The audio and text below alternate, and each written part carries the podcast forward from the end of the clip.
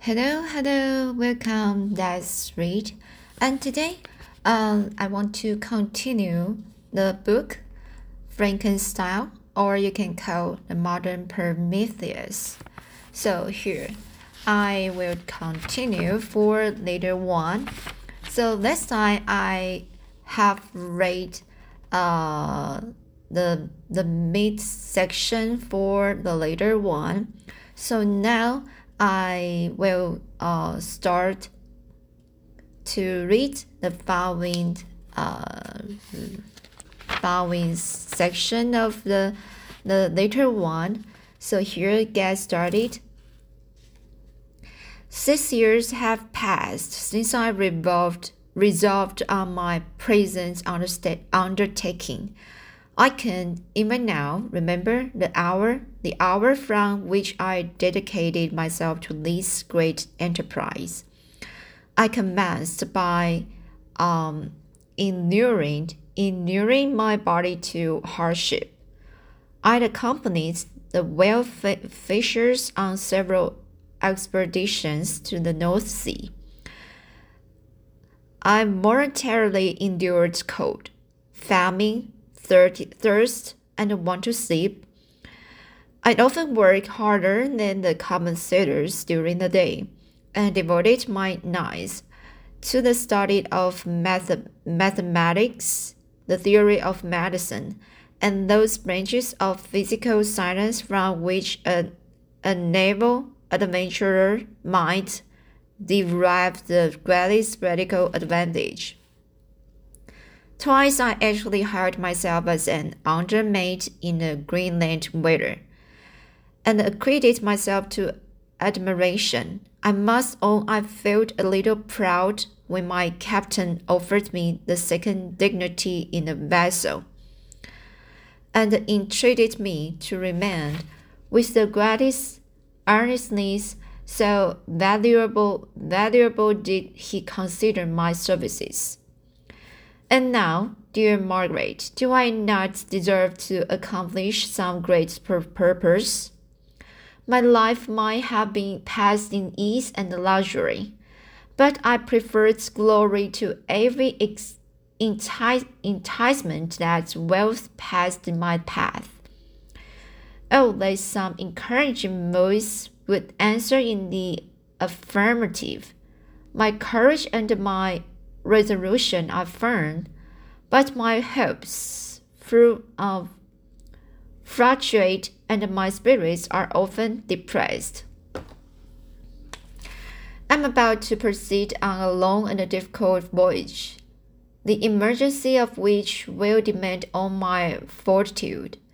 I'm required not only to raise the spirits of others, but sometimes to sustain my own when theirs are failing. This is the most favorable period for traveling in Russia. They fly quickly over the snow in their stages. The motion is pleasant, and in my opinion, far more agreeable than that of an English stagecoach. The cold is not excessive if you are wrapped in furs, a dress which I have already adopted, for there is a great difference between walking the deck and remaining seated motionless for hours. When no exercise prevents the blood from actually freezing in your veins. I have no ambition to lose my life on the post road between St. Petersburg and um, Ar- Archangel.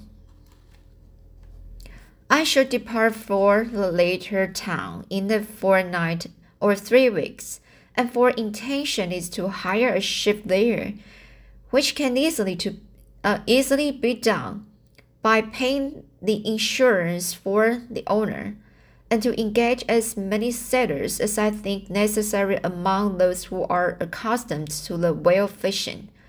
I do not intend to sail until the month of June. And when shall I return? Oh, dear sister, how can I answer this question? If I succeed, many and many months, perhaps years, will pass before you and I may I may meet. If I fail, you will see me again soon or never. Farewell, my dear, excellent Margaret. Heaven shower, heaven shower down blessing on you, and save me, that I may again and again testify my gratitude for all your love and kindness. Your affectionate brother, R. Walton.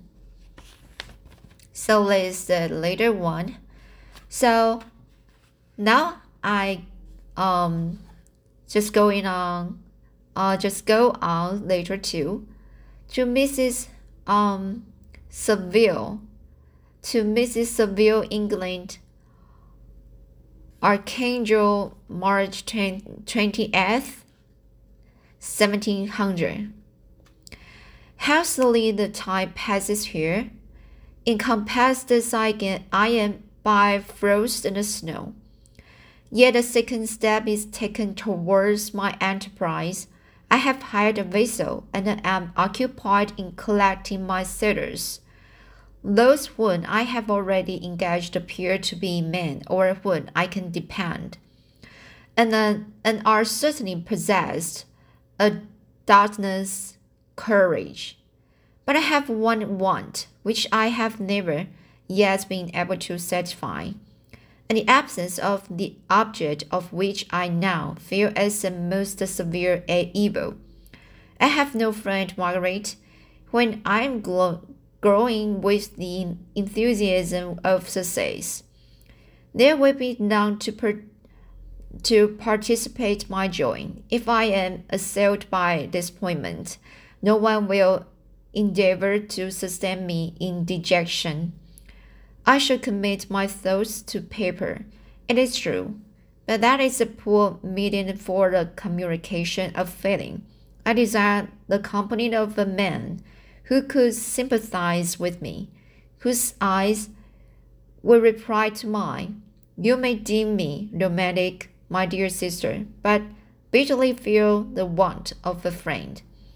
I have no one near me, gentle yet courageous, possessed of a cultivated as well as of a capacious mind, whose tastes are like my own, to approve or amend my plans.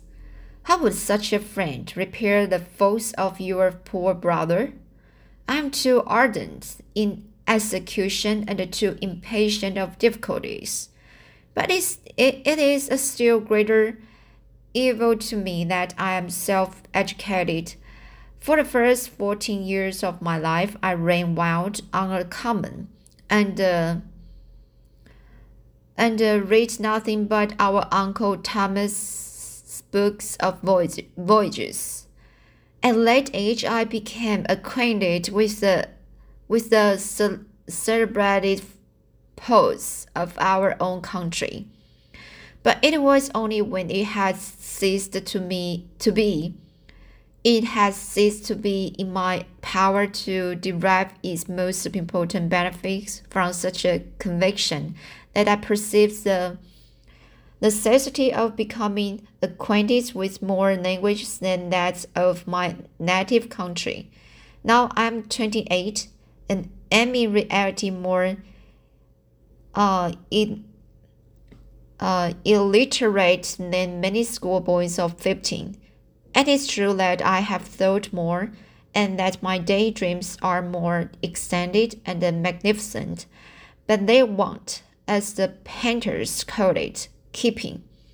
And I greatly need a friend who would have sense enough not to dis despise me as nomadic, and affection enough for me to endeavor to regulate my mind. Well, these are useless complaints. I shall certainly find no friend on the wide ocean, nor even here in Archangel, Archangel, among merchants and seamen. Yet some feelings, um, unal unalived to the draughts of human nature, beats even in these rugged bosoms. My lieutenant, for instance, is a man of wonderful courage and enterprise. He is madly uh, desirous of glory, or rather, to word my phrase more characteristically of advancement in his profession. He's an Englishman, and in the midst of national and professional prejudice, pre- prejudices, unsoftened by cultivation, retains some of the noble, noblest endowments of humanity. I first became acquainted with him on board a whale vessel. Finding that he was unemployed in this city, I easily engaged him to assist in my enterprise. The master is a person of an excellent disposition, and is remarkable in the ship for this gentleness and the mildness, sorry, mild, mildness of his discipline. This circumstance added to his well-known integrity and dauntless courage, made me very desirous to engage him. A youth passed in solitude, my best years spent year you under your gentle and feminine, feminine, feminine fosterage, fosterage.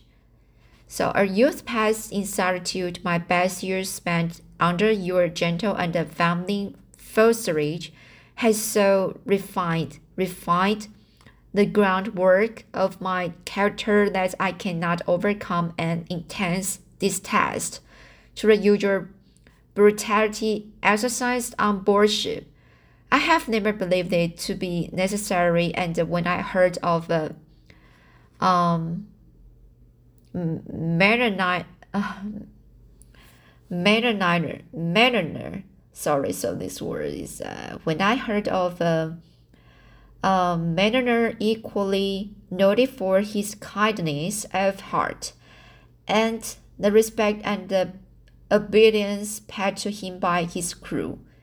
I felt myself pecul- peculiarly fortunate in being able to secure his services. I heard of him first in rather a romantic manner from a lady who owes to him the happiness of her life. This, briefly, is his story. Some years ago, he loved a young Russian lady of, of moderate fortune, fortune. And having amassed a considerable sum in prize money, the father of the girl consented to the, to the match. He saw his mistress once before the destiny, de, uh, destined ceremony, but she was bathed in tears and throwing herself at his feet entreated him to spare her, confessing at the same time that she loved another, but that he was poor and um, that her father would never consent, cons- uh, never consent to the union. My generous friend reassured the sub, suppliant, suppliant, suppliant, sorry. My generous friend assured the sub suppliant, and on being informed of the name of her lover, instantly abandoned his pursuit. He had already bought a farm, a farm with his money. He had already bought a farm with his money, on which he had desired to pass the remainder of his life.